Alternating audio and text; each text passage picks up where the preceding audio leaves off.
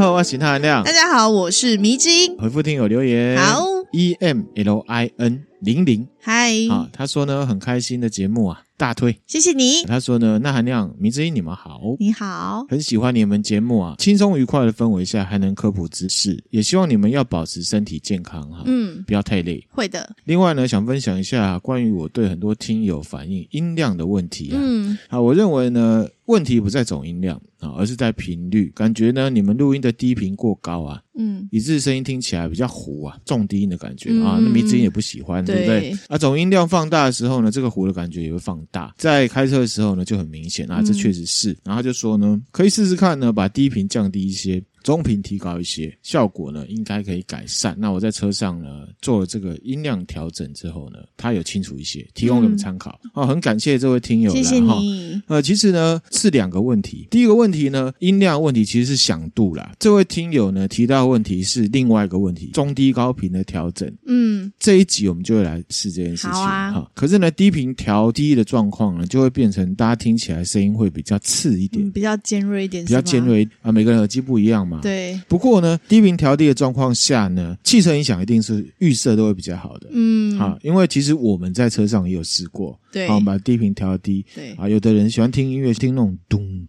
咚咚起嗯起嗯起嗯起那种声音嘛，嗯嗯嗯起嗯起嗯起这种的，好，那个就是呢，它的低频比较大，嗯，好，那听起来就比较圆润。喇叭就有震动感，对，这个就是听友提到比较糊的部分。嗯，很感谢这位听友的提醒，很棒。然后我们也会来测试一下。嗯，感谢这位听友，谢谢。可利夫猪五星之前呢的外送朋友哦，对，啊他就说哦，外送员又来了，嗨，他说呢，那个迷妹你好。你好，等待更新的时间呢是煎熬的，我们很努力在更新啊。你知道那含量什么题目啊？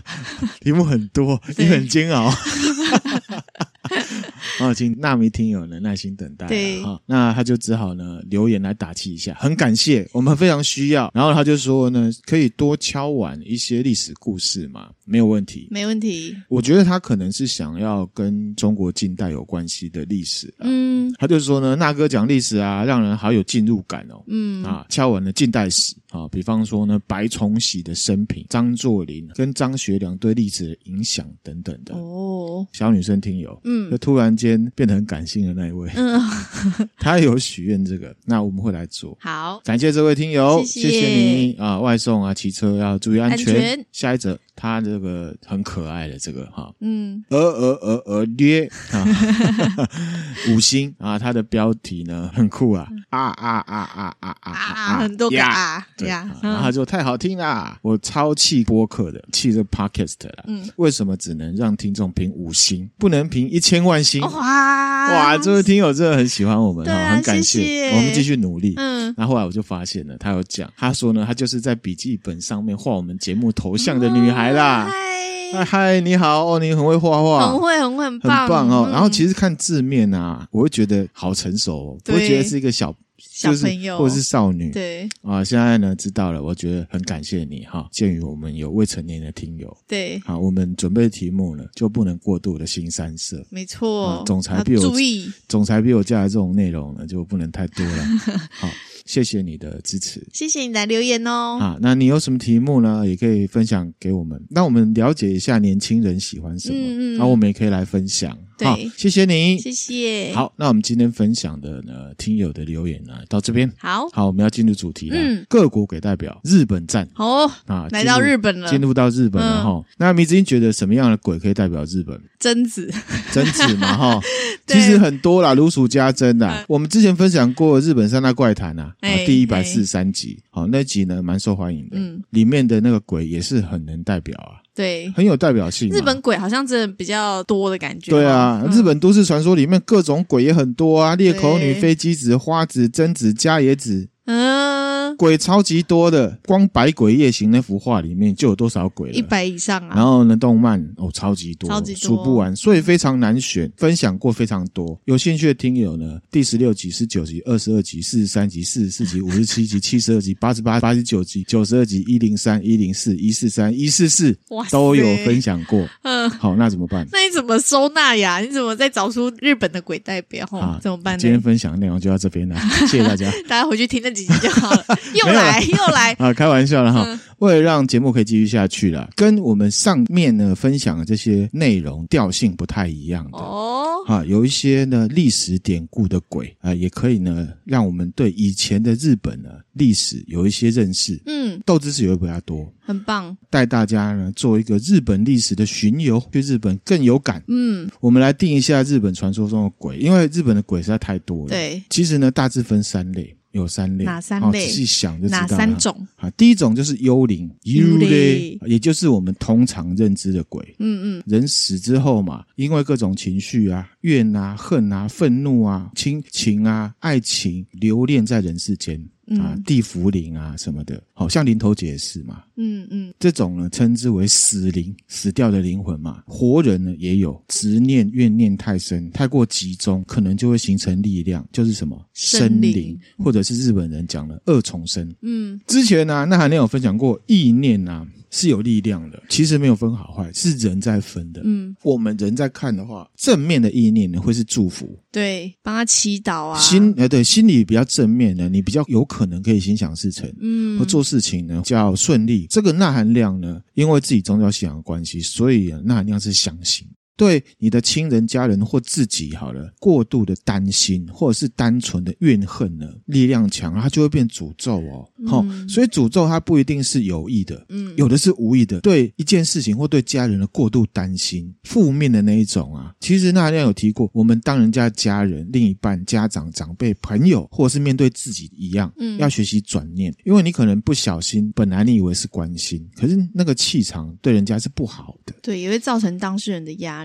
对，其实气场是一个很玄的东西啦。嗯，过度负面的情绪对所有人都不好，好，所以要适时放空，嗯，或者是冥想跳脱。冥想不是让你把意念变好，而是放空，没有把它当成。太什么一回事？这样、啊，总之这个要讲就是一集的。那上述呢，就分享给大家。第一种就是幽灵，幽灵，幽灵有分生灵跟死灵。嗯，好，我们害怕的通常是死灵，死灵，可是其实生灵对我们影响也很大。嗯，那第二种呢，就是妖怪，日文它就会写成化物，对，像是《百鬼夜行》里面那一种，各种。嗯、我们之前人鱼传说啊，忘记哪一集，有兴趣的新听友可以去找一下，分享过姬女还有乳女啊。米之音说那个就是胸部很大，对，啊，不是哈。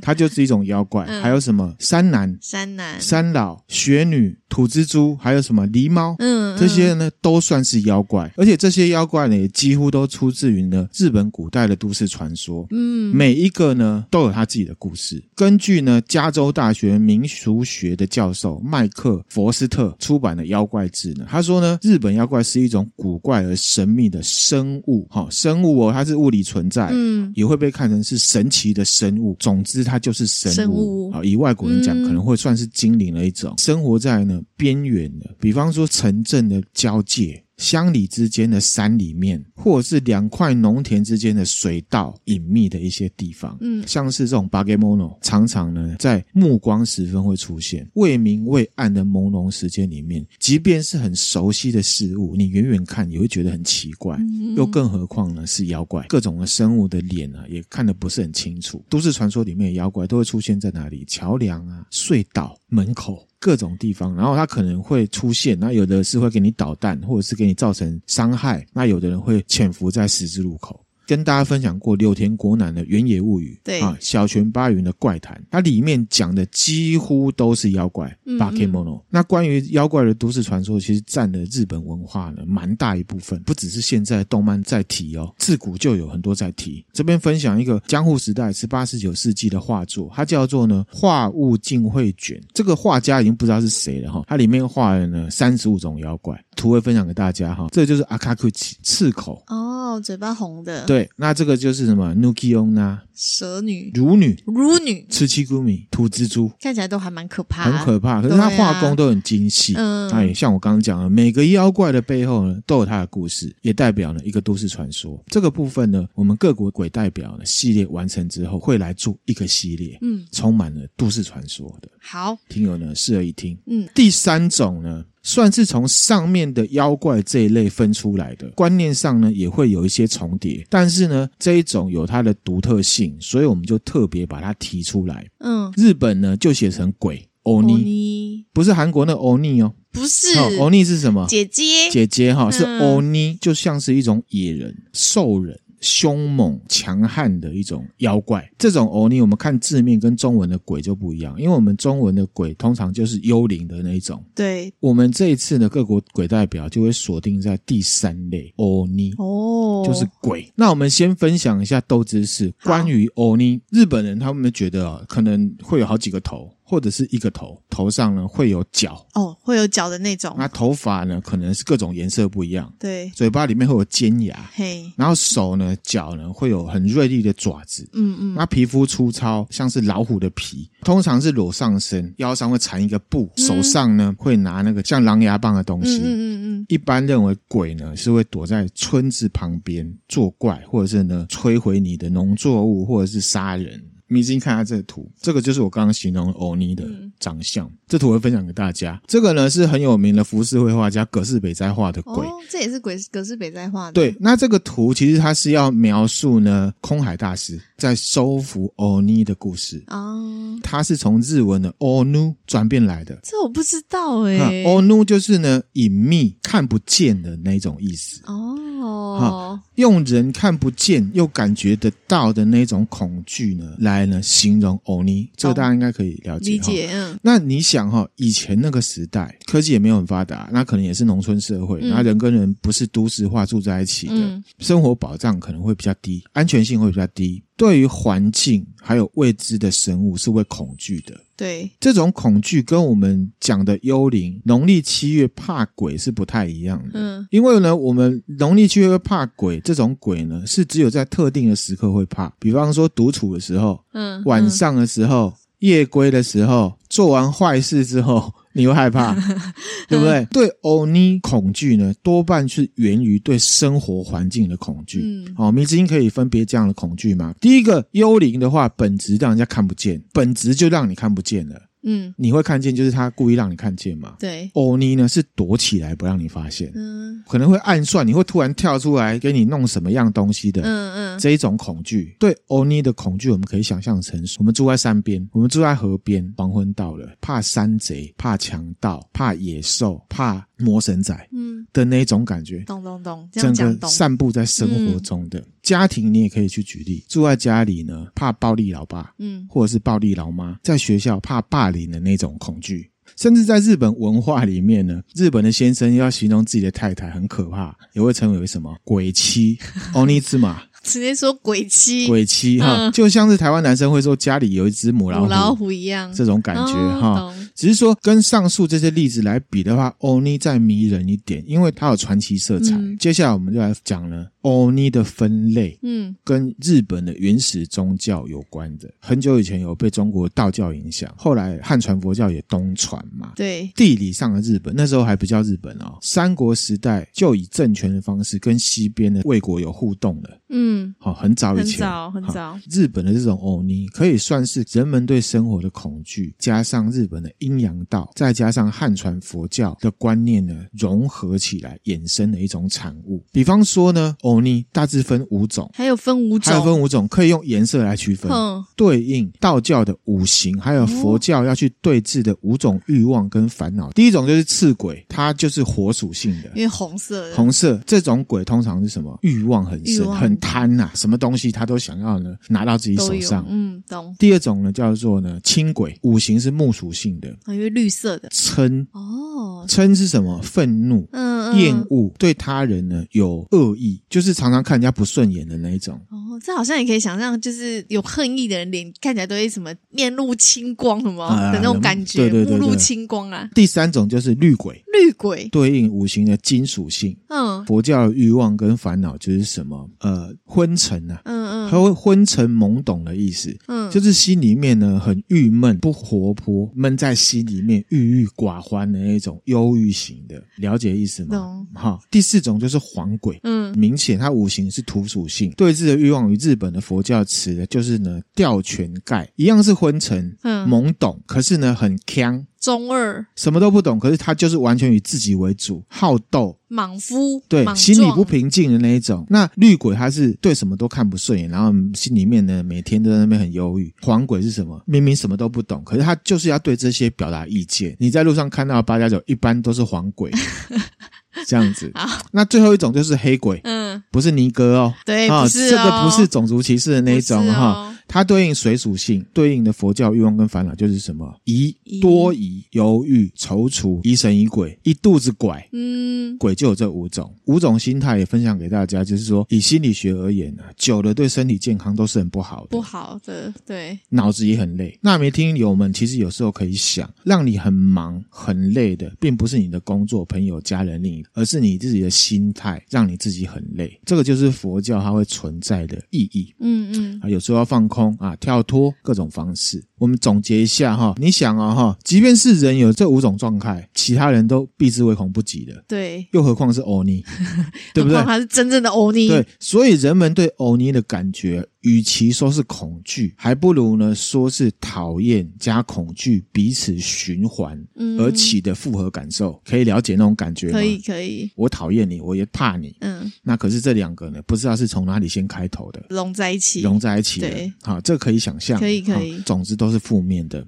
啊，可是现在我们当然不会觉得是这种感觉啦，因为有一些动漫啊、影视作品会把欧尼塑造很可爱，嗯，啊，很性感或者是很帅气，好，比方说什么鬼神童子钱鬼，对，钱鬼，我还你自由，有没有？资本帅气哈。古代日本人因为呢这些来自于中国啊阴阳五行观念的影响，认为呢丑跟寅之间的方位称为鬼门。嗯，那个子丑寅卯的那个东北方向就是鬼门，嗯、地理上面还有风水上面，他们这样觉得。嗯，欧尼的造型也是从丑跟寅去结合出来的。嗯，对应生肖的话，丑呢就是牛，寅就是虎。哦，哦，真的耶！所以有牛跟老虎的那个形象的感觉，嘴巴有老虎的牙齿，哦、皮肤爪子都是老虎的。嗯。体格体态呢，跟牛一样很壮很巨大。对对对，有结合起来的，嗯、就产生了这样的雏形。从外表的感觉都已经分享给大家，这样迷之音比较有 feel 吗？有。有好，那同时呢，也加入了佛教的罗刹的概念。罗刹就是恶鬼嘛。哦、对。这个那那个迷之音之前到北海道的那个登别温泉嘛，对啊，那里呢就是以欧尼的造型为主打的。嗯。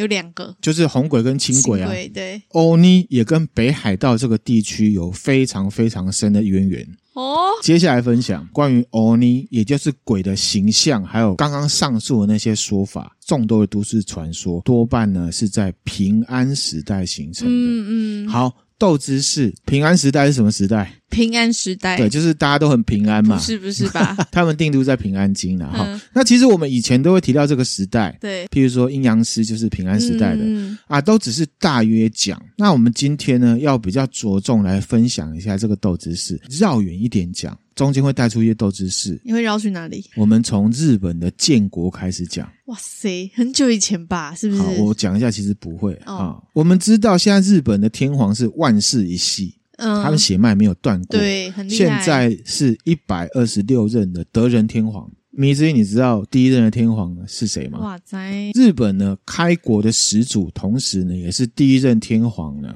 叫做神武天皇。神武天皇。对，一般认为呢，日本是在西元前六百六十年初步建国。嗯，在西边的中华文化圈是战国时代。嗯，春秋战国，然后接下来秦始皇就会建立秦朝。日本的文献记载，哈。神武天皇是从西边渡海而来，在日本这片土地呢，建立了第一个政权。不过呢，那时候还不完全算是国家的观念啊，类似像部族的政权。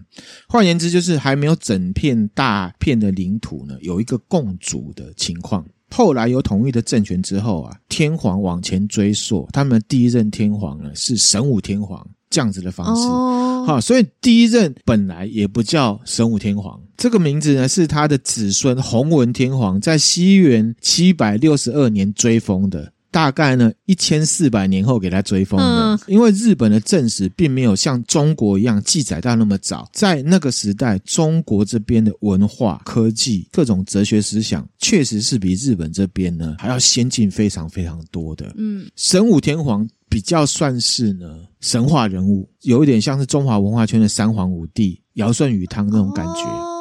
好，他怎么样神话法？比方说他爸是神，委员中国的一个神。这个神话里面记载，神武天皇的寿命呢也有两百多岁。哦哦，这样确实有点神话的感觉。对哈，这个神武天皇的样子。什么耶稣脸？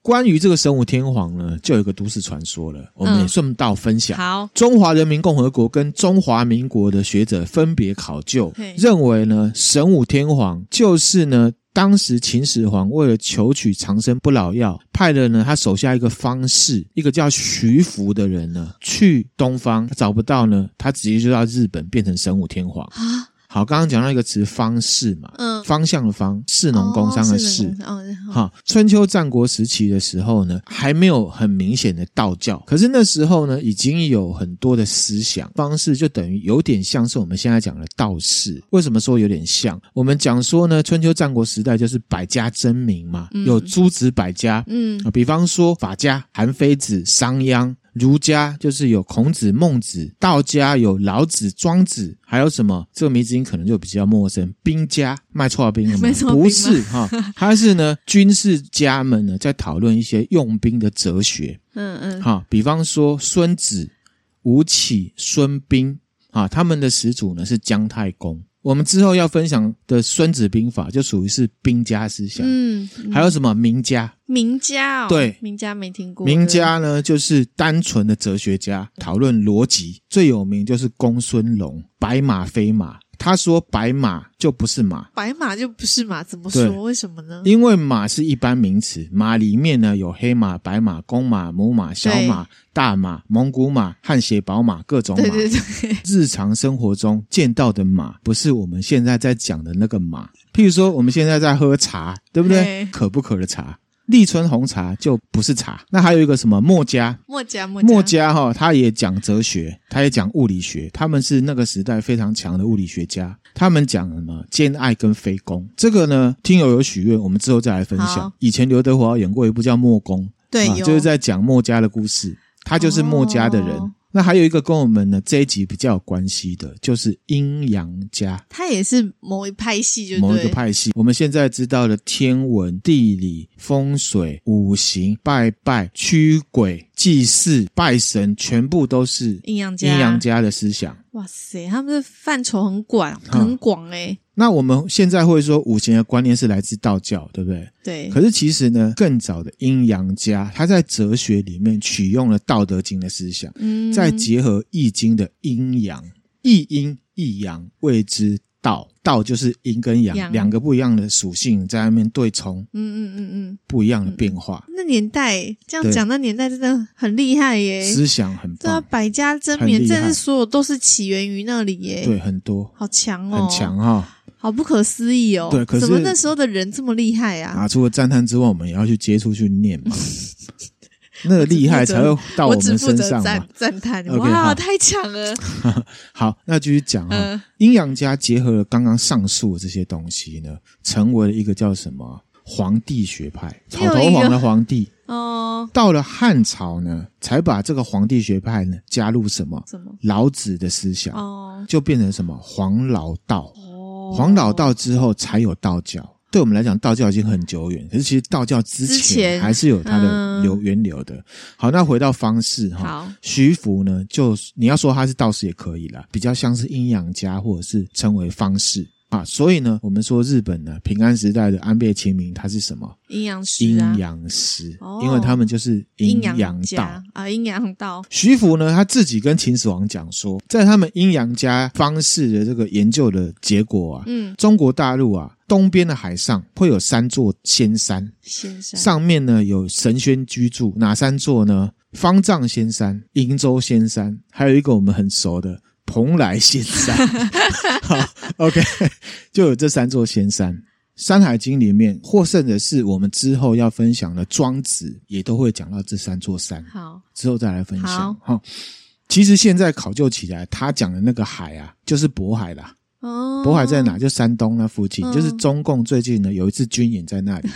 啊，秦始皇呢就信了，花了很多很多的钱，准备了三年的粮食，还有各种种子，带了很多工匠，还有很多的书。招了非常多的小男生、小女生，童男童女，对，让徐福呢带着出去找神仙，对，他就从山东出海，嗯，就没有回来了。那根据《史记》的记载呢，出海之后啊，徐福是来到一个地方叫做平原广泽，嘿，他觉得这个地方呢气候温暖，风光明媚，这边的居民很友善，嗯，所以呢他就决定定居。其实那时候文化确实是中国这边比较先进哈，他就教当地人啊捕鲸鱼、农耕、哲学思考，还有一些礼仪的东西。就是因为这样子，所以就有学者认为说，徐福呢就是神武天皇。那那样只能说，我觉得这两者是有关联性的。单纯的逻辑跟呢历史讨论，跟目前的政治情势，还有一些奇怪的自卑情节没有关系。嗯嗯，那含量认为有关系，其实也是不无可能。有几个点啊，哈，第一点呢，清朝末年有一个学者，他叫黄遵宪，他写了一本书叫《日本国志》，比较古文一点，我用这个白话白话。他说呢，关于徐福的事情啊，现在的纪伊国，也就是现在日本的和歌山，有呢徐福的庙，嗯，好，熊野山呢也有徐福的坟墓，他认为呢这就是一个证据。那另外呢，他说日本啊天皇交接不是会有三个神器吗？对，草剃剑。八尺镜、镜八尺琼勾玉，嗯，这三个东西呢，秦朝的制度哦。他有说到日本啊，皇帝叫尊，嗯，在下一层呢是臣子，叫做命。你看我们之前分享那个日本神话那一集啊，忘记第几集了，大家有兴趣可以去找。伊邪那美命，伊邪那岐命，我们有讲到他们不是一代神嘛，他们是上面的派下来的，对对，所以他们称为命，不是最高等的，嗯，然后再下来呢，称为大夫。再下来呢是将军，这些词语呢都是秦朝的用语。哦，他们呢也是以神立国，就是我们是信太呃这个太阳神啊，对，天照大神差不多了哈。然后呢，日本一样，国家的大事呢，他们要做大事，他会先祭天啊，皇上啊或者是谁做错事呢，就会呢拜拜，嗯，沐浴净身，嗯，这些东西都是方式，阴阳家呢观念，嗯。所以呢，他就开始逼问，他讲的很呛，我们就跳过了哈。反正他就说这些都是证据，这样子。证据就是指说徐福就是神武天王的证据，这样。对，可是纳亮自己觉得啦哈，他说从神立国啊，以神的信仰来立国这件事情啊，我们有分享过很多文化哈，包含之前埃及文化，对，他们也一样。嗯，好，所以日本不是特例，很难成为的有力的证据。嗯，再来是说。在日本的和歌山有徐福庙，熊野上有徐福墓，就说他是神武天皇，我觉得有点跳。你说神器是跟秦朝的制度有关，好，那韩亮觉得是有关系的。还有另外一个学者哈，是中华民国的学者，他叫魏挺生，他写了一本书叫《神武天皇开国考》，哦，还有一本呢叫做《徐福与日本》，嗯，他也明确的指出神武天皇就是徐福。他发现呢，徐福当初登陆的地点就是神武天皇传说里面的登陆的地点哦。然后一样，他还说啊，因为日本有徐福墓啊，所以呢，神武天皇就是徐福。有徐福墓，只能证明徐福真的死在那里。对了哈。那他还提到说什么？考古学家在日本皇族的墓里面呢，发现了一枚呢秦朝的铜镜，嗯，好，还有秦朝人使用的武器啦。他就觉得说，徐福呢就是神武天皇。那日本的学者其实学界呢对这有不一样的看法。嗯嗯。那他还另外举个例子，徐福还没有去之前啊，那时候的日本啊是石器时代哦。还是石器时对，石器就是比较落后一点哈。中国这边呢，战国时代就已经是铁器时代了。嗯，一个 generation 呢、欸，因为中间还卡一个青铜器时代。嗯，哎，对耶，对耶，徐福过去根本就是神，直接帮我们跨两个，我觉得蛮有可能的啊。就是、嗯、因为如果相对日本比较没那么进步，嗯、然后有一个外来的人，就是漂洋过海，对然后来自一个他们没听过的地方，对然后又有很多很新奇的东西。这两个学者我们都尊重他，可是纳含亮自己觉得他们两个的考究呢，有一个预设。隐性的预设，好像仿佛在徐福之前，中国跟日本就没有民间交流哦。其实呢，应该也是有的。纳含亮并没有觉得徐福就是神武天皇，可是他们有关系。嗯嗯。日本建国时间是西元前六百六十年，战国时代。哈，徐福出海的时间呢？现在史料记载是西元前两百一十九年跟两百一十年。他有去两次，我们中间差了四百年，四百年，嗯，好，就对不上了。然后再来呢，纳含亮认为官方的互动可能是这个，民间呢，可能还有别的。你的户口其实古代户口根本没有啦，那个是民间之间的这个交流哦，很多，其实很多啦。嗯，对啦，确实也是这样。可是呢，也不得不承认，当时日本那边土地的文化，一直到后来哦。都是被中国这边呢给深深的影响。嗯，好，这不是要迎合什么大中国主义哈，什么都跟他们有关就很嗨，是事实就是事实，对单纯的历史讨论。嗯，这没什么骄傲，为什么你知道吗？怎么说？我举个例子啊，好，世界第一强国是美国，对，它是从英国独立出来的，到现在也才两百四十五年历史。哦，美国自己本身只有两百对啊多年的历史，对对。哦，你有什么好嗨的？对，那如果因为这样要觉得很威的，还是一句老话：非洲人呢才是最骄傲的，那历史最悠久。因为人类起源是出自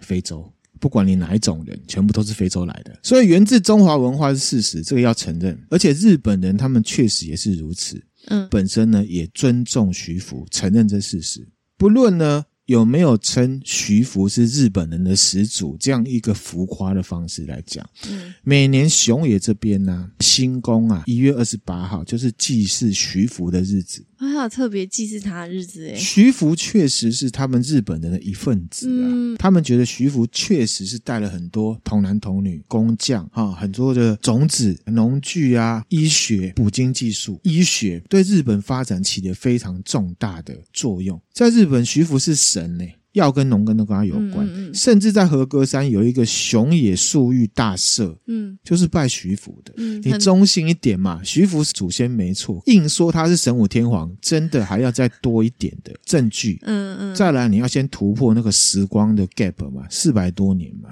甚至熊野县的佐贺市有一个金力神社，是以他为主神。哦，你要看成呢很骄傲也可以啊，可是另一个角度看嘛，这是纳含亮的看法。徐福是逃离了秦始皇的暴政，去到另外一片安和乐利的土地，跟一群比较 nice 的人开始新生活。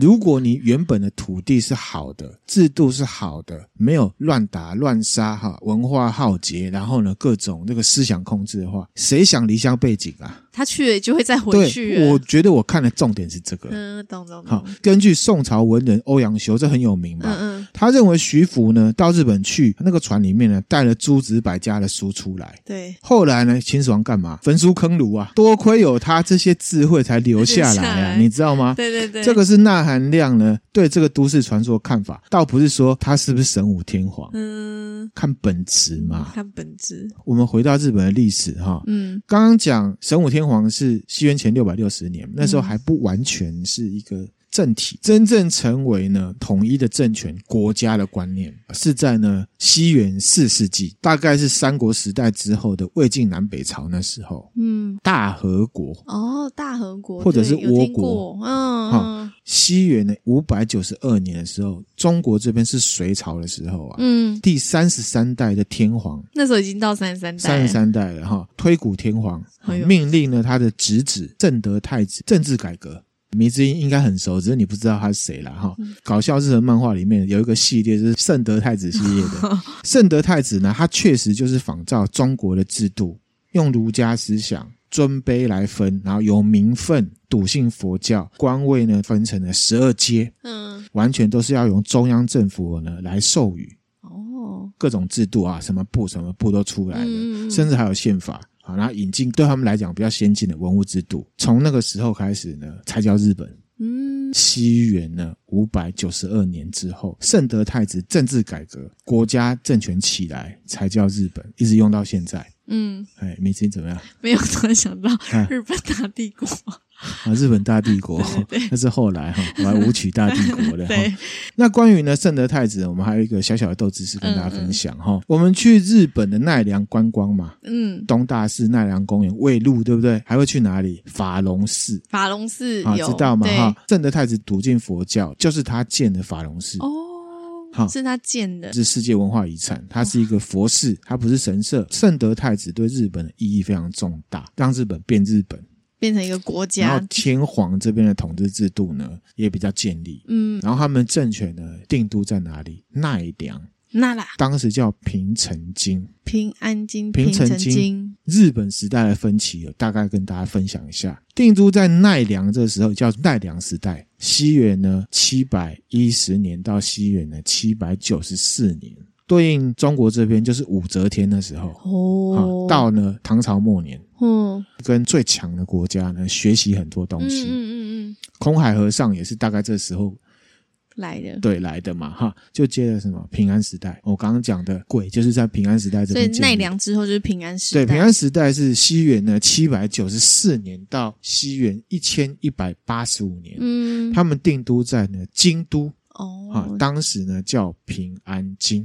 哦，京都以前叫做平安京。对。那也就是安倍晴明阴阳师的时代，嗯、对应呢中国这边就是唐朝末年到南宋初期的这个时代。嗯，这边要注意一下，有一个重点哈，平安时代结束之前，国家权力呢集中在天皇身上，中央集权。平安时代结束之后呢，就进入了什么？镰仓时代。卡马库拉，嗯，国家的权力也从天皇转移到幕府大将军的身上，嗯、就一个幕府、两个幕府的大将军。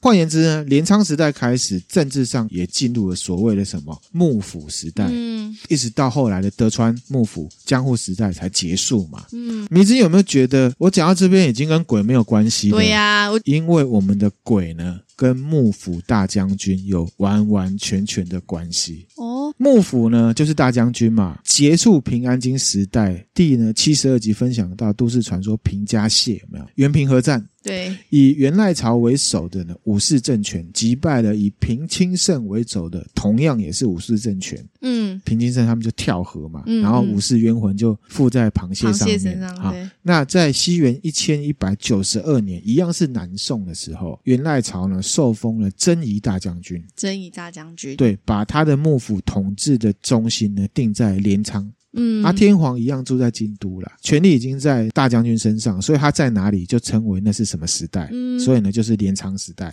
同时也是幕府时代的开始。嗯，所以呢，明治英觉得源赖朝就是呢第一代的征夷大将军，对不对？听起来是这样子啊，哎，可是其实不是，哎，他是第二代，第二代才有政治上的意义，代表全日本最有权力的人。嗯，那第一代是谁？哈，谁？想知道吗？想。西元啊七百零九年的时候，中国这边是西汉末年。嗯，那时候征夷大将军在日本呢是一个临时的官位，他只是临时的临时官位，征夷嘛，征服小姨子吗？不是啊，征服一些蛮夷嘛。